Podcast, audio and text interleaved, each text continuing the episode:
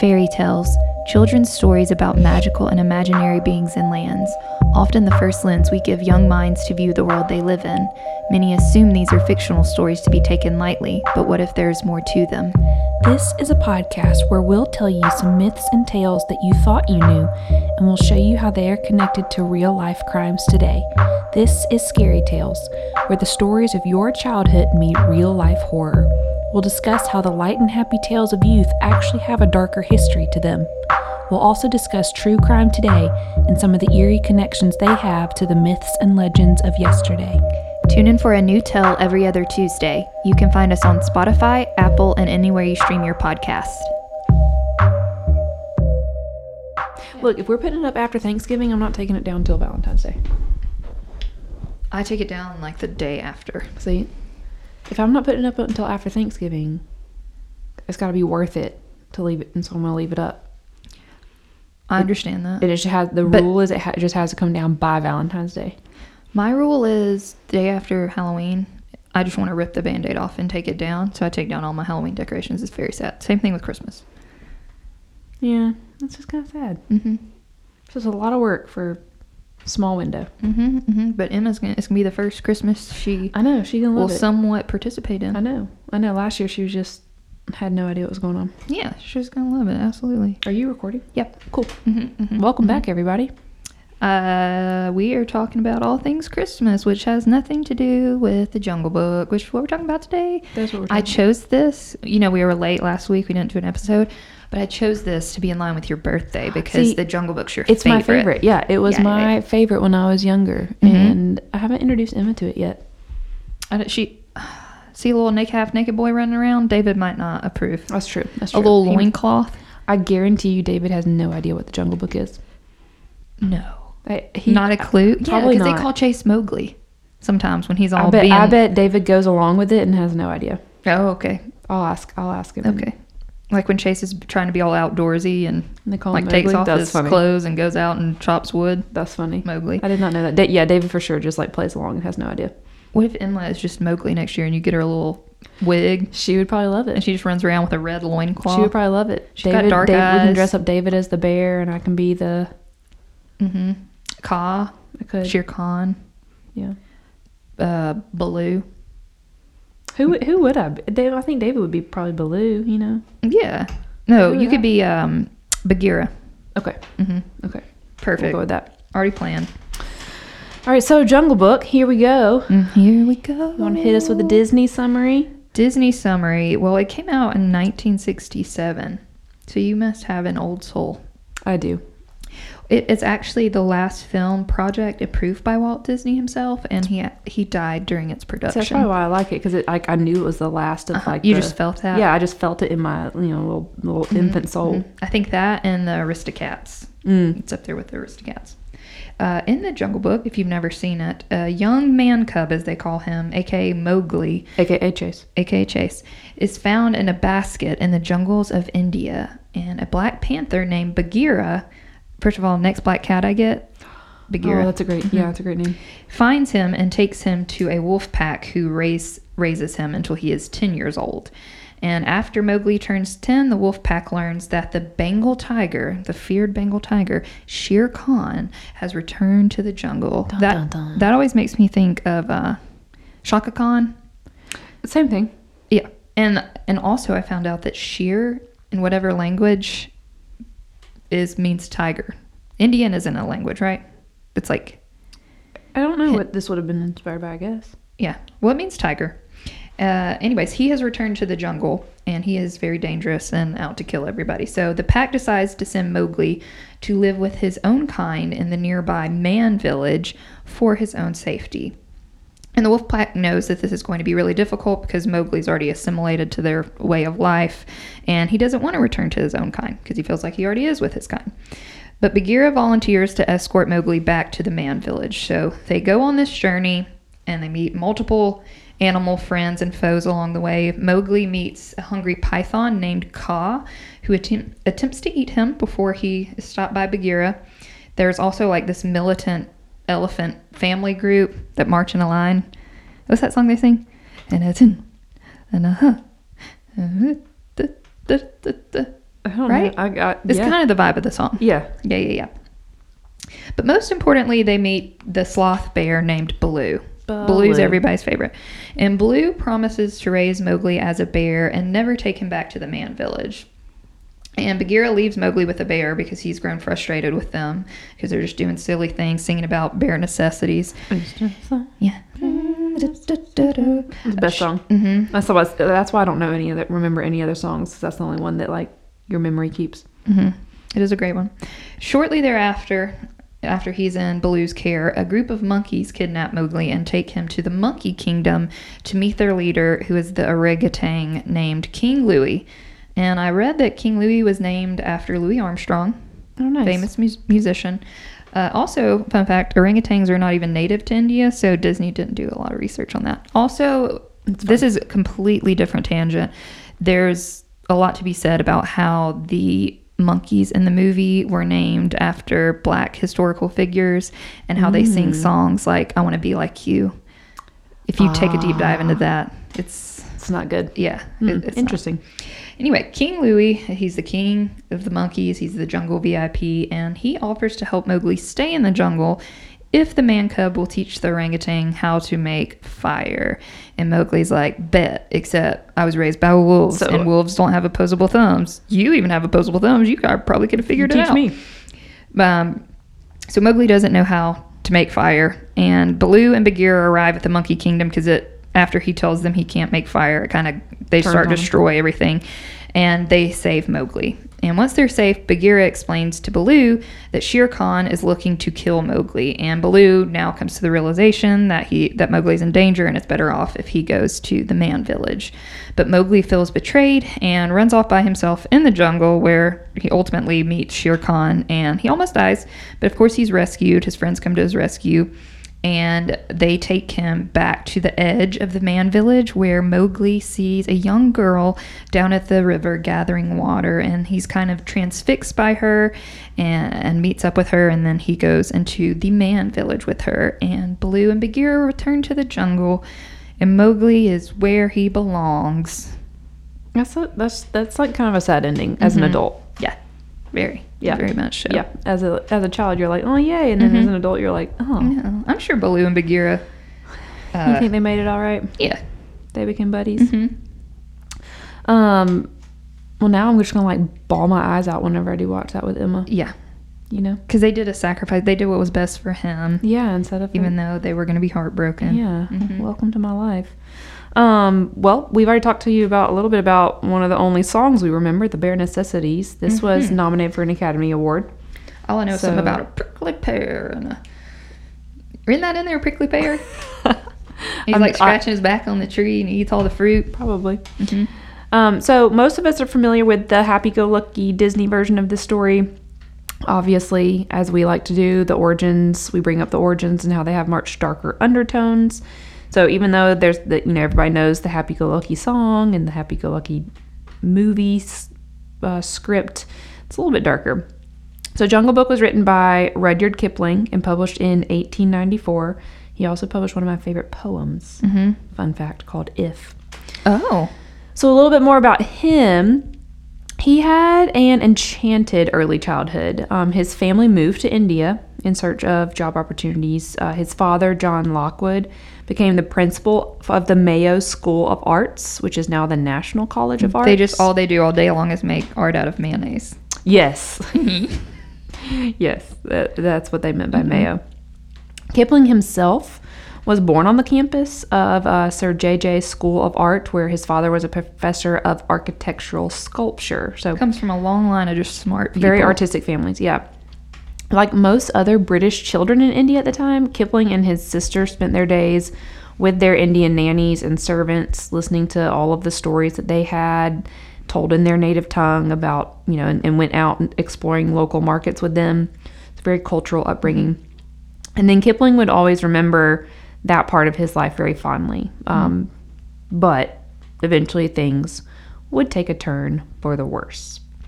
So he and his sister Alice were moved to England when he was five, and there they lived with the Holloways, um, who were a couple who boarded British children whose parents lived abroad. And he would later go on to describe the place as the quote, house of desolation. Not not how you want to be described. Mrs. Holloway was a brutal woman who quickly grew to despise her foster son. So she would beat and bully Kipling, who also struggled to fit in at school. So he's not fitting in at school, he's not fitting in at his quote unquote home. Mm-hmm. His only break from the Holloways would come in December when he would travel to London to stay with relatives for the for the month. And at that time, he had not told anybody of the abuse that he was mm-hmm. experiencing. Also, that was just common back then. I was reading about how families, if they were, say, in somewhere like India, they didn't, they wanted their kids to receive an English education, so they would just, Just send them send him to boarding Yeah. school. Um, them, which that's that's sad. Like, It's kind of like Americans, Yeah. like rich Americans that send their kids to England yeah, for boarding school. Yep, to study abroad. Mm-hmm. It's like the reverse study abroad. Um, by age 11, Kipling was on the verge of a nervous breakdown. A visitor to his home saw his condition that he was in and immediately contacted his mother, who was back in India, and she rushed back to England and rescued her son from the Holloways. So once they found out what was going on, they tried to step in. Mm-hmm. He would later go on to describe the experience this way quote, If you cross examine a child of seven or eight on his day's doing, especially when he wants to go to sleep, he will contradict himself very satisfactorily. If each contradiction be set down as a lie and retailed at breakfast, life is not easy. I have known a certain amount of bullying, but this was calculated torture, religious as well as scientific. Yet it made me give attention to the lies I soon found it necessary to tell, and this, I presume, is the foundation of literary effort. I don't know what that last part means, but I mean, I think he found his. This is part of how he found his Oh, voice yeah, of like yeah, yeah, yeah. storytelling. Like, you had to come up with some elaborate stories Mm-hmm. to avoid getting punished. yeah, and you got to go through something to grow as a human and Yep. have a story to tell. Uh, Kipling also remembers it this way quote, Often and often afterwards, the beloved aunt would ask me why I had never told anyone how I was being treated. Children tell little more than animals, for what comes to them they accept as eternally established. Also, badly treated children have a clear notion of what they are likely to get if they betray the secrets of a prison house before they are clear of it. Yeah. So he didn't want to go through the backlash. right like he knew yeah he knew what was mm-hmm. coming and that both of those quotes are like horrifying mm-hmm. to think of someone's childhood as that He's a lone man cub, one might say. he is mm-hmm. so he does eventually return to india in 1882 however this experience of feeling alienated and away from home obviously left a lasting impression on him and it is believed to be what inspired the themes of, of that belonging in the jungle book So you can see how Kipling projected his own life experiences onto Mowgli. So there's one quote from the book that says, quote, Man pack and wolf pack have cast me out. Now I'll hunt alone in the jungle. Um, He was cast out by his family. He's then cast, out, by, the, foster the like family. adopted family, yeah. So he, he definitely felt loneliness. And then what some people don't know is that Jungle Book isn't actually a novel, but it's a collection of stories that was followed by, quote, the second Jungle Book in, 19, in 1895. So it was a bunch of short stories instead. Mm-hmm. Kipling was inspired by many of his experiences growing up in India, obviously. You can see the inspiration of Indian fables such as Panchatantra mm-hmm. and J- Jataka tales, which date all the way back to 200 BCE, and they use talking animals to teach lessons. We see this a lot. I mean, mm-hmm. our version of this would be like Aesop's fables. Yep. So, kind of using the allegorical talking animals to teach children Writers love a talking more animal. yeah they're more i think they're more approachable there's also like a, a level of distancing yourself from something Mm-hmm. where you can like you can kind of open yourself up more if you can see somebody else going through it rather than somebody who like looks exactly like you so Yeah. animals animals could do that for kids originally written in uh, sanskrit and pali the stories have been translated into English and they range of Indian and a range of Indian languages, and it is also illustrated by many artists. Um, each story has a moral to it, things like hard work, honesty, generosity, Some stories celebrate wit and humor and cooperation between different animals. Uh, and many stories portray a top predator, a lion, a tiger, a jackal, as someone who is vicious, greedy, or power hungry. But you will usually find them defeated by a weaker animal like a rabbit or a wolf. Sound familiar? Oh, Jungle Book. Yep. Mm-hmm. And like every children's story that involves animals. The tortoise and the hare. Right. Um, the inspiration for Mowgli is inspired by an even darker story. So obviously his childhood was dark, but like for Mowgli, and he cast some of his own self onto Mowgli.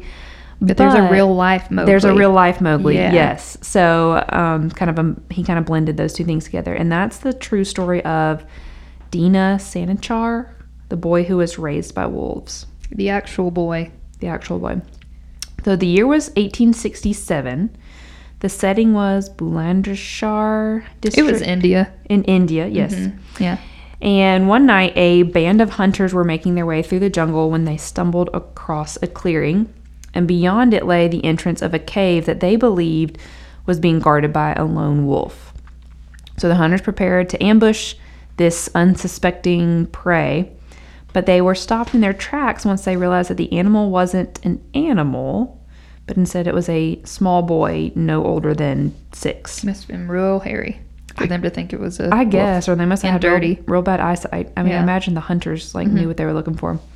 So he didn't approach the men. Um, he didn't answer their questions. Very standoffish.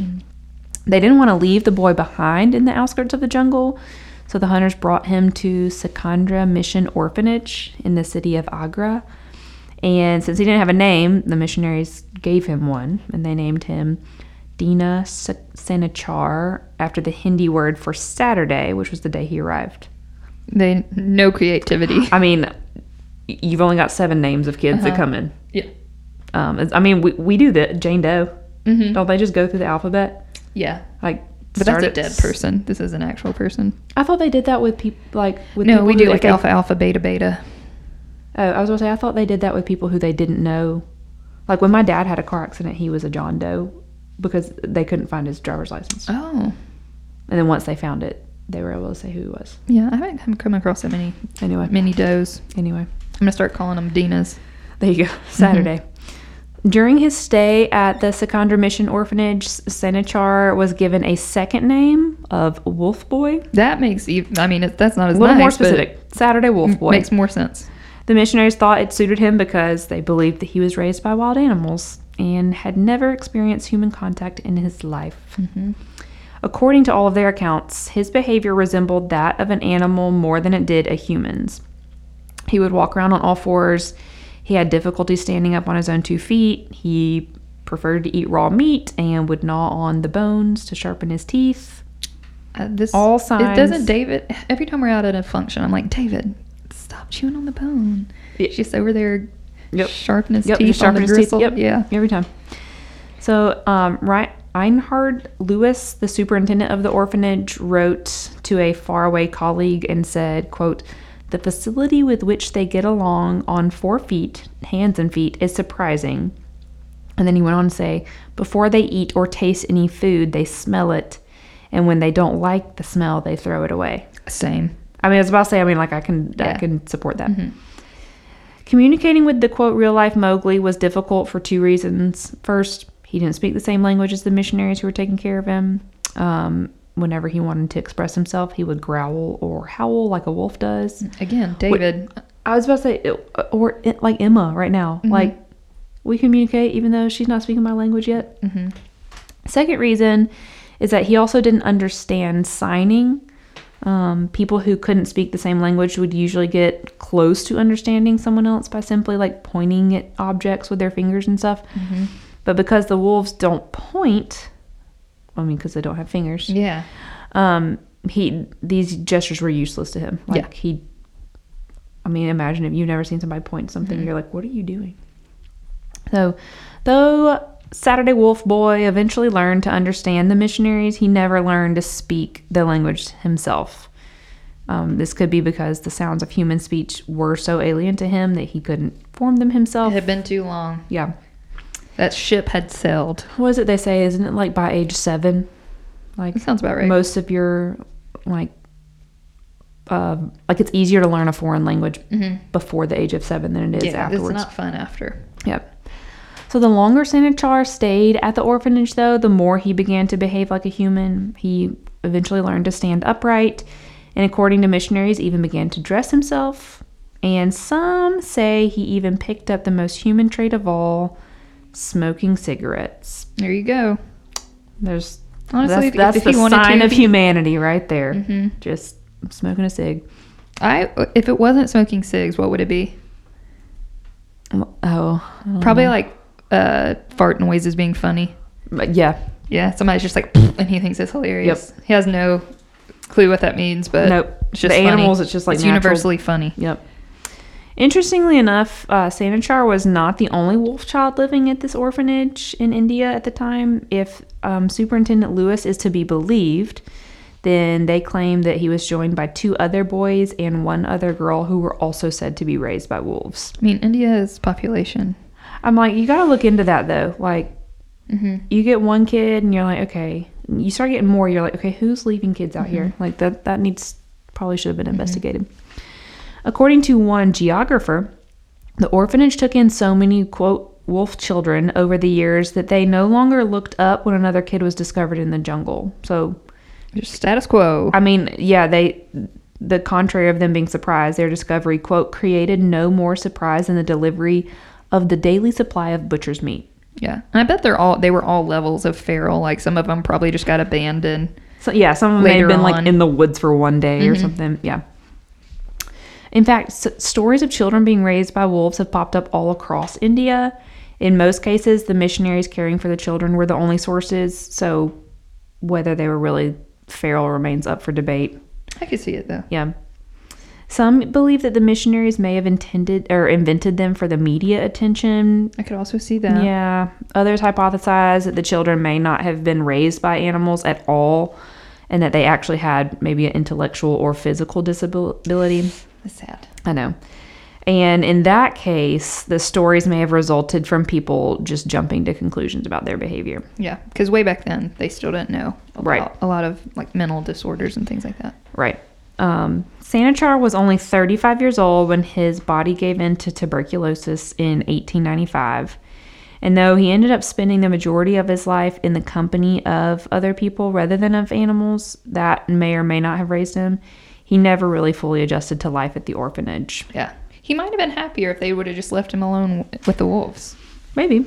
In general, he was enjoying the raw meat. But you know, if you're going to look at the Jungle Book, Mowgli would have thought he would have enjoyed his That's life at the true. wood in the That's in the woods with the wolves, but with Shere Khan. yeah, but Yeah. he had a happily ever after in the end. I had no idea there was a real life Mowgli out there. I knew there hmm. were feral children, but I didn't know like this is the guy that, um, that uh, Rudyard Kipling. yeah would have been of. inspired by. Yeah, Mhm. Well, I mean, apparently he had plenty to choose from in India, so right. it's a little bit alarming. Yeah. Well, dang, I'm gonna have to go watch the Jungle Book again and I know. and maybe cry this time. Maybe I think know. of Saturday. Saturday Wolf Boy. hmm I know. I gotta think of. Uh, I gotta. I gotta. I gotta mentally and emotionally prepare myself for rewatching it with Emma Uh-huh. now. Yep. All right. Well, that that's not Saturday, Sunday. What is his name? Saturday Wolf Boy. Mm-hmm. That's not the only feral children, feral child out there. I mean, and so after the break, I got some scary There's feral children's stories. Yep, just a couple. Uh, see you in a second.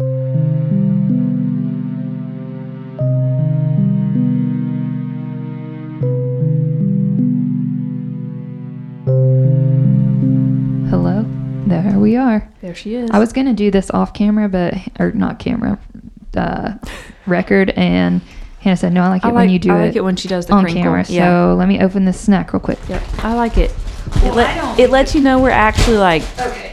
Trying things for the first time. You know, like That smelled like the inside of a Kirkland's as soon as I opened it. You ever been that, in Kirkland's? Yeah, is that? But I, but Yeah, that it kind of smells like potpourri. okay, I was about to say that could be a good thing or bad thing. What are we talking about? Today's snack break is limited edition. We love a limited edition. Apple pie toast crunch. So Which not cinnamon delicious. toast crunch. They and also I love cinnamon toast crunch. They also have oh cinnamon toast crunch is one of my all time Classic. Classic. They also have sugar cookie toast crunch, which me, you, and ah. Aston tried. I think a couple holidays ago. But Yep. this I haven't tried. Apple pie toast crunch. Do you like apple pie? I do. Okay, I'm gonna get a couple. And there's no milk here. You know, if I'm gonna eat cereal, honestly, I never eat it dry. I like a lot of milk. do you really? Yes. You know, I like I like especially if you're to try something new for the first time, take a couple bites without any milk, you know, get like a Yeah. Yeah. Is that your method? Yeah, it's like David does this with sauces. Like he'll always take a bite of something before he dips it in a sauce, even if he has dipped it in that same sauce for years. He Mm. always first bite is always like a clean slate. No, I know everything's. I know you put everything. I know. I knew you were gonna say that. Go get you some mustard. Put it on this apple pie toast crunch. Okay, here we go. Ready? Smells good. Instant apple. It is. Instant. Mm-hmm. Kind of tastes like potpourri a little bit. No, that, that I mean that is apple all the way. Yeah, it, it legit tastes like a fake You- apple. Yeah, you Taste. could you could blindfold me. Mm-hmm. Absolutely. And, and I would and like put two different bowls of cinnamon toast crunch, the sugar Mm-hmm. cookie crunch, and the apple pie toast crunch, and I could tell you the difference between them. Yeah, because some of these little spin-offs, they don't taste that much different like we've discovered in past snack breaks. That one is That one is apple pie. So if you don't like apples or apple pie, you're not gonna like that. That I can sit. I can eat a huge bowl That of is cinnamon del- yeah. toast crunch.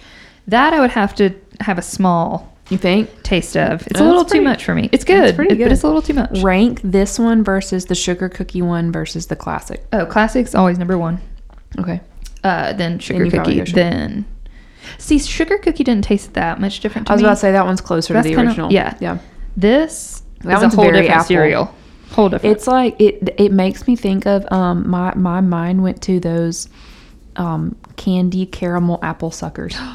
That's it. It That's kind of have tastes the same artificial it apple. tastes like you just like swirled a one of those suckers in a Mm-hmm. bowl of milk.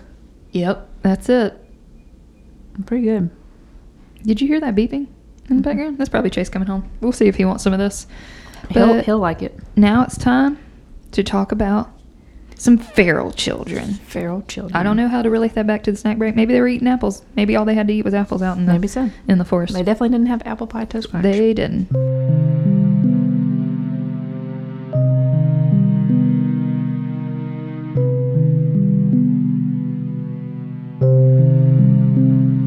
I said, Hannah, do you like a lot of milk in your cereal? I like it. I like it even proportions. See, Aspen likes a drizzle of milk on her cereal, which No, I, I got- I like gotta more have- milk than cereal. Do you drink the milk afterwards? I drink about half of it. Okay. It also depends on what. If it's like frosted flake milk, nobody wants frosted flake milk. Fruity to Right. pebble milk, all day. I have a candle at the house right now Fruity- that smells like Yes. Trix. Yeah, did you get it at Target? Yeah, they had the that, cereal I had twi- It's uh, that and Cinnamon Toast Crunch, Cocoa I- Puffs, yeah, I can't remember which one, uh, but I got two of them. Cocoa And David, I lit one the other day, and David was like, "I don't want it to smell like cereal in here," and I said, Uh, get out. The, Yes, you do. Yeah. That's Yes, like people do. that are don't like bakery scented candles, and those are my favorite. Right now, we're burning cinnamon sugared pecan. I want my house to smell like a bakery at all times. "Yeah." So that's Anyway. that. Anyway, Anyway, speaking of Thanks for coming to our Hannah keeps like trying to find a place to put that box Yeah. of cinnamon well, toast I- crunch where she won't I- be tempted by Yeah, it. Yeah, if I leave it in my lap, I'm going to eat it the whole time. I said, Hannah, you can have that. I didn't enjoy that that much. And oh, she was like, No, you'll eat it. And I was like, No, dog. She I got- she has two more boxes of cinnamon toast I- crunch in her. I absolutely pantry, do so- because I can never remember when I go shopping what I already have. So just have double of everything. You should see how many mustards I have. Oh, I know yeah. you have a lot. Oh, I know. So anyway, feral children. Very interesting topic, feral children, because it's not like an experiment that you can recreate. So they Right. so they teach us about nature versus nurture. You you Mhm. couldn't get a child and isolate them. Obviously, that would be cruel. Mhm. I can't send them out to. so you can world- only study things that have like naturally happened. hmm Right. Feral children, meaning like wild or raised in captivity, things like that, if just for some reason you didn't know what that meant. And today I'm going to tell you about several, uh, this isn't even all of them, but just several different stories of different feral children from across the world. First one being, her name, I'm going to jack this up, was Oksana Malaya. You think that? Malaya? Malaya. We'll go with Malaya. In 1994, a feral child was discovered living among wild dogs in the village of Nova Blagovizhshenka in Ukraine. That was one of the longest words I've ever seen. Yep. That was a It long kind of looks like Bologna, bologna. Anyway, close. local peace, pol- peace. Local police had never dealt with feral humans before, and they had to use food in order to distract the hounds while they lured the young girl away from her friends. The eight-year-old girl was eventually identified as Oksana Malaya, which it's like, what do you mean identified as? Did they know she was missing, or Right. is this what they named her? Does this mean Sunday I don't know. uh, dog girl? Maybe. Uh, and sh they found out that she had alcoholic parents that had abandoned her outside in the cold five years earlier. And just instinctively and for survival, she crawled into a dog kennel to seek warmth, shelter, and that's where she would spend the next five years with the dogs. And she basically sustained on whatever scraps or leftovers the canines were being fed and she would occasionally visit her house that I guess her parents kind of had abandoned, and she would find old food there. But she undoubtedly lived a largely feral life outdoors until the police were finally called. Also, five years. How Yeah. do you like?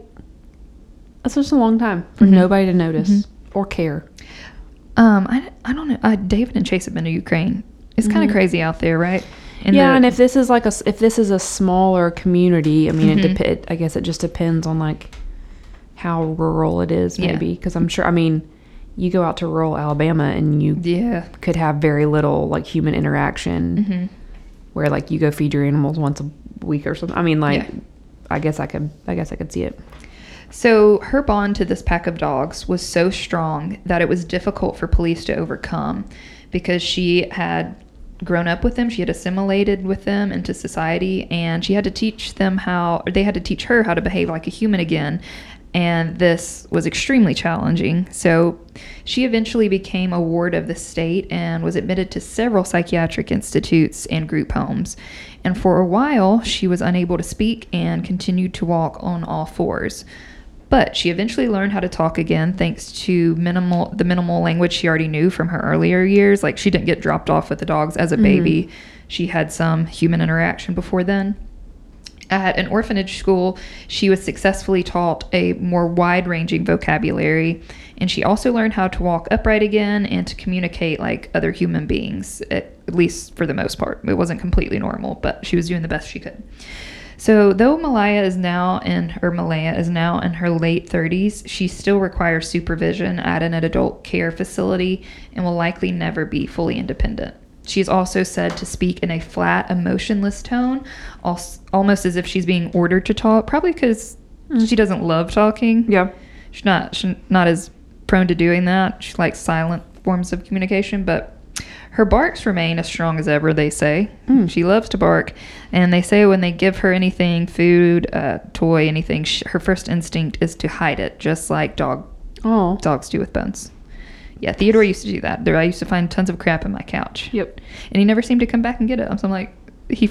I think they put it there and they honestly forget. Probably. All right, so that was Oksana. Next, this story is more unfortunate. This is the story of Marina Chapman. So, Marina Chapman thinks she was born sometime in the early 1950s, though she'll likely never know for sure. When she was four, she was abducted near her home in Colombia and abandoned in the jungle, where she was raised by capuchin monkeys for the next five years. So, from four to nine, I guess. Eventually, Chapman claimed that she lost all use of language and soon learned to communicate with the monkeys using their gestures, signals, and ticks. Because, you know, monkeys Mhm. are like what? Uh, chimpanzees are like 90 something percent. human. Yeah. Like share human DNA. hmm Her means of survival were confined to foraging, and usually she would just get the scraps that the monkeys left behind. But she soon realized that if she followed around monkeys holding large bunches of bananas, that some would fall to the ground and she could eat those. Smart girl. hmm I feel like she would have the opposite of scurvy. Like pi- pirates get it from not enough fruit. Mhm. She would just be like Whatever happens when you eat only bananas. Yeah. The monkeys taught her how to climb trees, crack nuts with tools, and walk on all fours. And she even claims that they taught her how to make a bed in the canopy of the trees. And one and one time she says that, and I just I, I know what she thinks about this, but I, I think the monkey was trying to do something else. But she said an older monkey saved her life when she got sick with a stomach pain. He said, she said, quote, he squeezed my arm firmly, then began shaking me slightly, shoving me, as if determined to herd me somewhere else. He's probably like, hey girl, get out of my mm-hmm. canopy. Mm-hmm. He led her to a stream of muddy water, supposedly, and forced her head in, and she drank mouthfuls of it and soon began to vomit. And after she vomited, she pro- she said she felt better, which, if any of that is true, I feel like the monkey was probably just trying to drown her. Maybe. He's like, I'm tired of you picking up all my bananas. Yep. She eventually gained enough confidence uh, to approach a group of hunters, and although they took her out of the rainforest, it was far from a rescue because they sold her to a brothel. Oh. She eventually escaped the brothel, but was then enslaved as a domestic worker for a local mafia family. Oh, And from there, she floundered on the streets for years before her true rescue ever came. So she has she has been, Been, through, it. When feral, Chap- feral child, Yep. brothel. At least I feel like being if you had to be raised between dogs and monkeys, I would rather be with dogs because I'm a dog person. But I think monkeys, since they're closer to Yeah. us, would be the better way to go. Well, that's definitely better than working in a broth. You know, being forced to work in a brothel and Mm-hmm. Yeah. uh, or for a mafia. Yep. When Chapman was in her teens, a neighbor adopted her and eventually moved to Yorkshire, England. Chapman stayed there ever since and married and had a family of her own and then published a memoir in 2013. Okay, good for her. Yeah. Good for old Marina. So there's that. She, I would say, had in many ways a much difficult, much more difficult time than Oksana, but But then she also seemingly was able yeah, was to. redeemed. yeah, had a Mhm. bigger redemption Yeah. story. Next, we have a boy this time. His name, I'm going to butcher this, is Sujit Kumar. And Sujit Kumar was born in 1979 in Fiji. And when he was around two years old, his mother unfortunately committed suicide and his father was murdered. So he came into care of his grandfather who lived in a rural area. But his grandfather was not a nice guy and locked Sujit in an underground chicken coop where he lived for years with the chickens and hens. Yikes. In this coop, there was no space to stand up. He could only crawl and move like the other hens. As hens were provided food and water, so was he. I guess he was just eating whatever chickens eat. You know what chickens eat? Like Uh, seeds? I guess that's what I was picturing. A child learns to uh, too much by imitating, and he learned to live like a hen and forgot his identity as a human being and started to make these boop, boop, boop type of chuckling noises like Uh, Thank you. Thank you. Yep. Neighbors reported seeing him, but nothing was done until he was eight years old. So that's six years. Mm-hmm. Later, instead of being given special care, he was put into an old person's home. And unfortunately, here also, they did not know what to do with this boy that was essentially walking, acting, Like a eating like a like a chicken? chicken. So they uh, tied him to the bed. He, uh, they said he hopped like a chicken when given food. He used to tip it on the floor, or you know, Mhm. chip at it on the floor, and he would also again use the puck puck puck voice. And he liked to roost on the floor like a hen. He did not want to sleep in his bed. So Oh.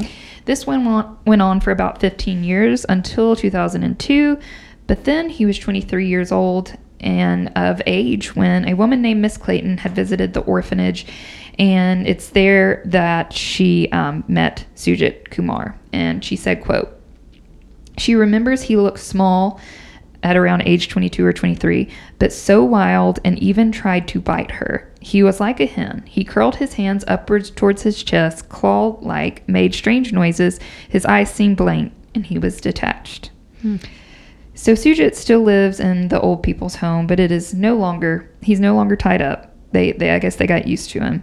Um, and he actually has a caretaker, a Fijian man, and he goes to school daily in a room in a factory. And, and that's Sujit's life. He sounds the most mentally Mm-hmm. damaged by this. Probably because he was also underground and literally couldn't Yeah. stand up for years. But Well, and again, I think there's a distinct there's a difference between the animals that raise you. yeah, Like chickens versus dogs versus monkeys. Like Yeah. monkeys are the most intellectual. hmm Like you have the most intellectual opportunity there. yeah, a chicken's not dogs going are very. cuddle you. Do- I was about to say dogs are very nurturing. yeah, Like you see all those, st- those stories all the time of dogs Mm-hmm. adopting like you know little ducklings or kittens or whatever. Chickens don't do but that, I don't yeah, think. I don't think you have a whole like Yeah. they're just gonna try to sit on you. Mm-hmm. Yeah.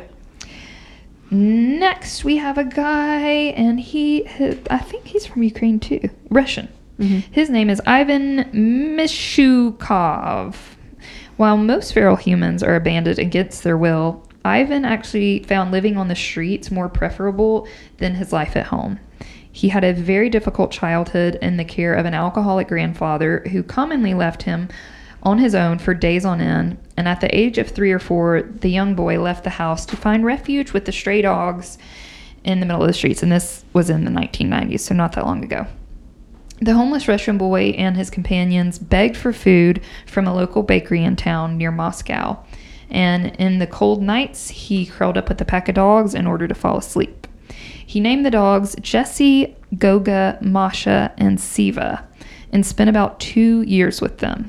So he, he had a place to stay, but he mm-hmm. preferred the company of the dogs rather than the abuse. Which is I was about to say which is telling. hmm The hounds had grown to accept him as one of their own and shared whatever scraps they found in the street with him. And he would return the favor eventually. But then the police rescued him in 1998. And this took several tries because the dogs were very protective of him. Oh. But by the time he was saved, he was about five or six years old and in very clear need of help. He was reluctant to leave the dogs that he had bonded with, and he would later say, I love the dogs and they love me. They gave me a lick on the face. That's how dogs give kisses. Hmm. So, again, that's different than being raised by chickens. hmm There's no like love there. Yeah. Ivan was soon placed into an orphanage near Moscow, and this is really sad. His local canine family never forgot about him, and they found him at the or- orphanage and would visit him at the orphanage gates.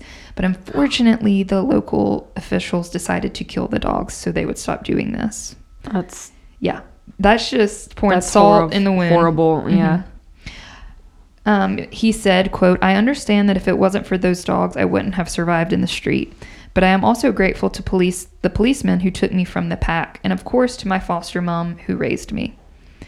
So I don't know if I'd be thankful for the. Pol- I mean, they did save him, but then they killed his quote unquote family, even if they were just dogs. Yeah. Ivan's fortune certainly changed when a woman by the name of Tatiana Babanina took him in. And the loving foster mother not only helped him recover from his traumatizing youth, but she also ensured that he excelled academically. And after graduating from this naval cadet school, he found a full time factory job. And unlike many other feral people, his story actually has a happy ending. Good. I should have mean, ended there- it there, but I Yeah, didn't because great, the last you. one is the saddest. Oh, great. Thank you. Yeah. Um, I think that I mean it seems like there's kind of like two trajectories here. Mm-hmm. That you're either like there's like long lasting mental Mm-hmm. issues that require like facility Yep. assistance, Mm-hmm. or there's like a miraculous turnaround. Because so far it's two and two. I think it has to deal with what time you're abandoned. Mm-hmm. Like the he, age, the he ages. seems like he was in the city, like with the stray dogs in the city, so he's hearing people he's probably talk still around him. more humans. Yeah. yeah, where the other people were just with animals. yeah. Or underground. This next one is the saddest, and I had heard of this I before. was about to say I think I've heard of her. Yeah. Her name, you probably heard of her, is Genie Wiley. She is an American.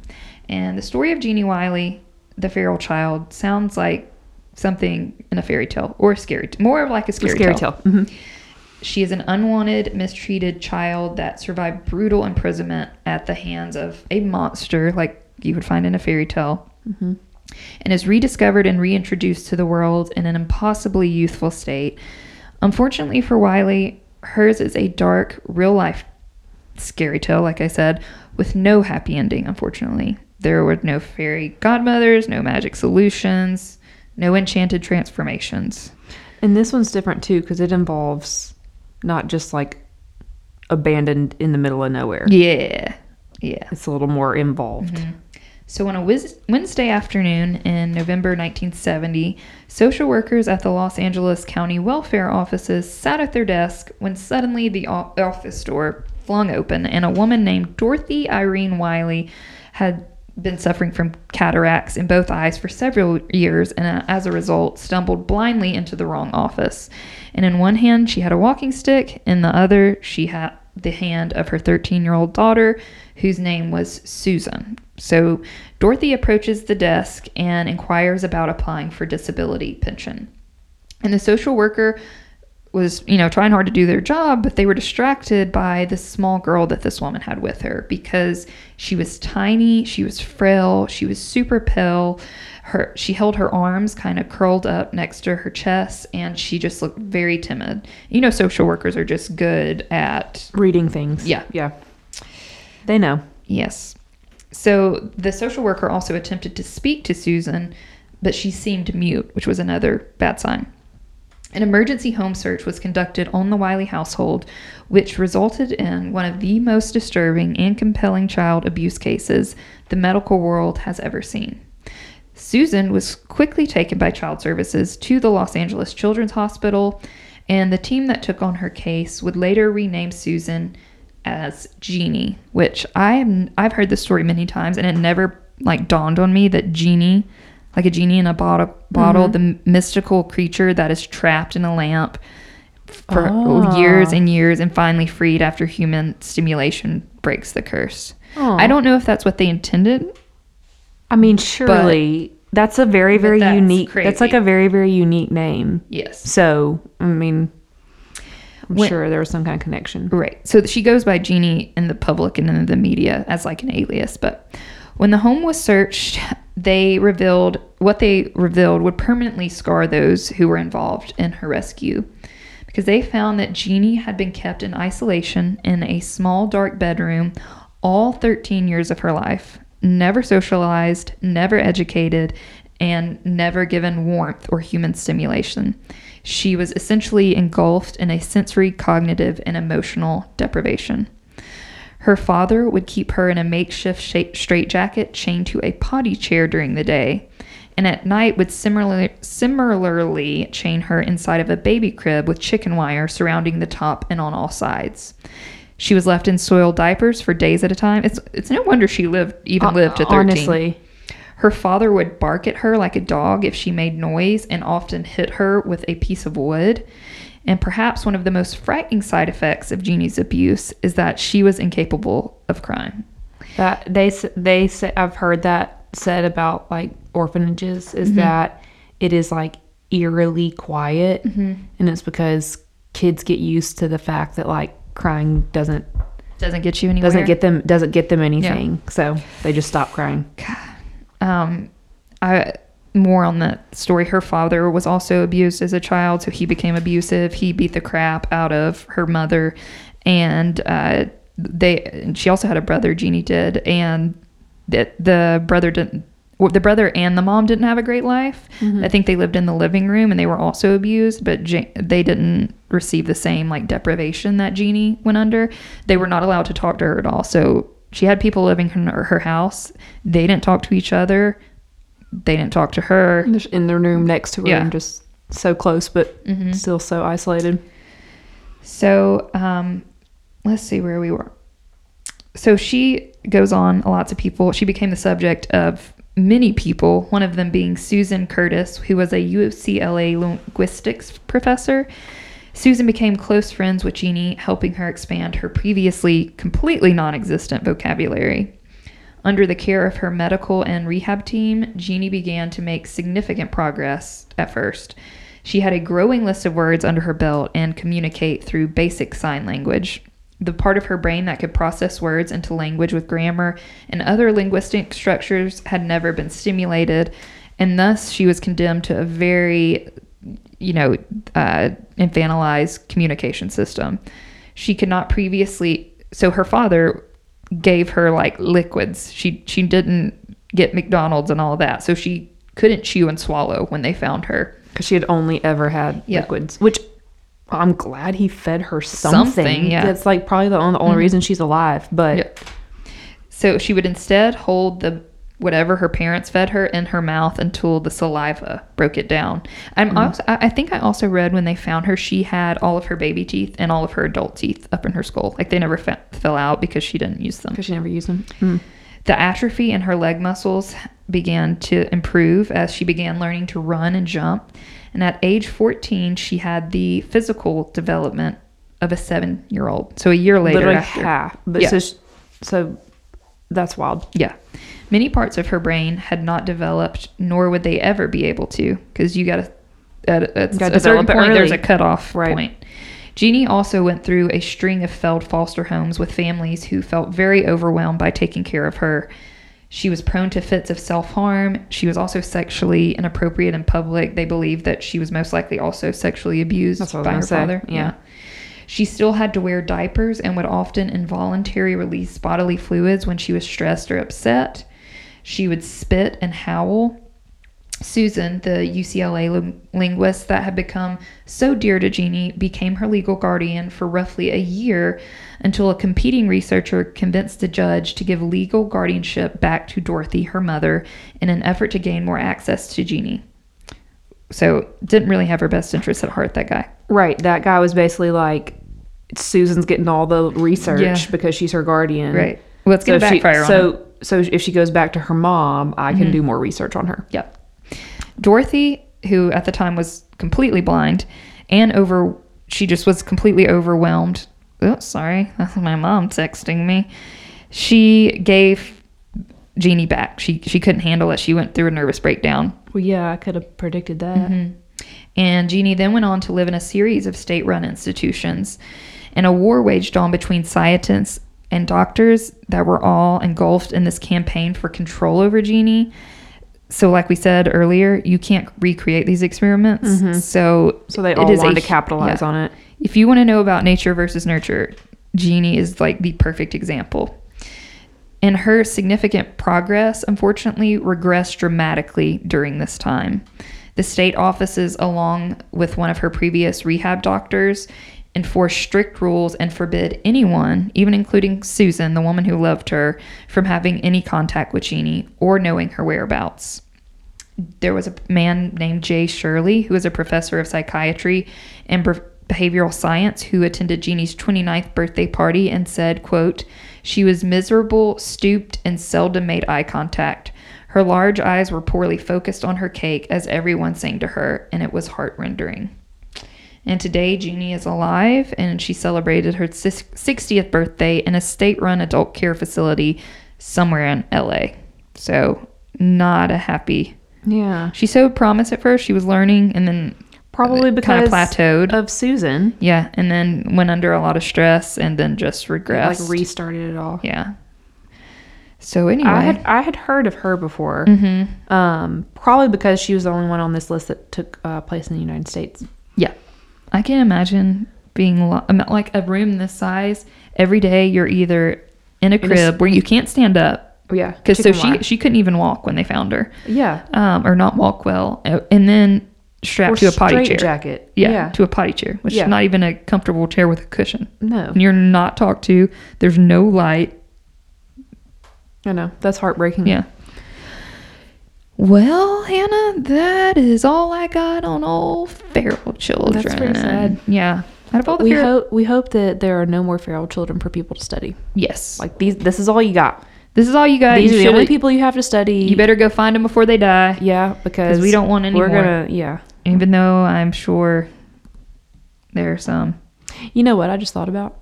I wonder if this goes back to you know how we always like to tie this to the the Greeks or the Romans. Yeah. You know Romulus and Remus. They have be. the like They were raised by wolves. raised by wolves connection. Yeah. Mm, Founders of Rome. yeah. Life imitates art. Art imitates life. Yep, that's what There they you say. go. That's what this podcast is about. All about it. All right. Don't know what we're gonna do next, but you should tune in. Thanks for doing Jungle Book for my birthday. Hey, you're welcome. I'm sorry it was sad. It's okay. Yeah. Most well, I'm, I'm kind of used to it. Most things on here are. Yeah. Hannah gave me a book about Alabama scary stuff that happens in. Alabama, and I think we should do that next time. Let's do it. Hugging Molly, whoever I that girl is, she's like a weird centaur lady, Yeah. but more redneck. Yeah. Love that. Shout out to. Um, We're gonna go find her. Shout out to Coach Jay Wise at my school for uh, telling me about that. Yeah, I can't wait. So we might we might bring you that next time. Bring you some little Alabama folklore. Mhm. In the meantime, you can pause on Scary Tales podcast. You can get some apple pie, toast crunch. It's pretty good. I'll share it with you. And um, I don't know. Listen to Midnights by Taylor Swift. It's really good. I was about to say Lacey's in, in a little bit of like um just sadness now that Halloween's over. yeah, I'm in a slump. Yeah. Not to mention the endless night outside. That's Yes. really good for seasonal depression. And it's freezing cold. So hope you all are, st- you know, staying happy. Get out in the sun when you can, and listen to some scary tales and when you can. Yeah, there you go. And until next time, Bye bye. bye bye.